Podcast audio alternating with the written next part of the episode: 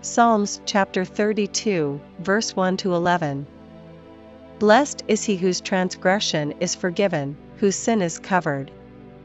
Blessed is the man unto whom the Lord imputeth not iniquity, and in whose spirit there is no guile. When I kept silence, my bones waxed old through my roaring all the day long. For day and night thy hand was heavy upon me, my moisture is turned into the drought of summer.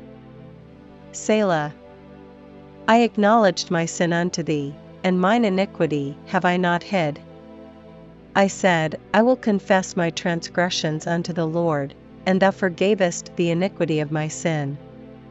Selah. For this shall every one that is godly pray unto thee in a time when thou mayest be found, surely in the floods of great waters they shall not come nigh unto him. Thou art my hiding place, thou shalt preserve me from trouble, thou shalt compass me about with songs of deliverance. Selah.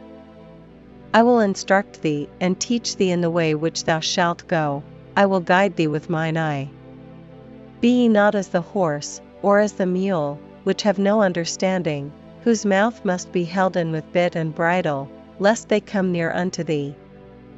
Many sorrows shall be to the wicked, but he that trusteth in the Lord, mercy shall compass him about.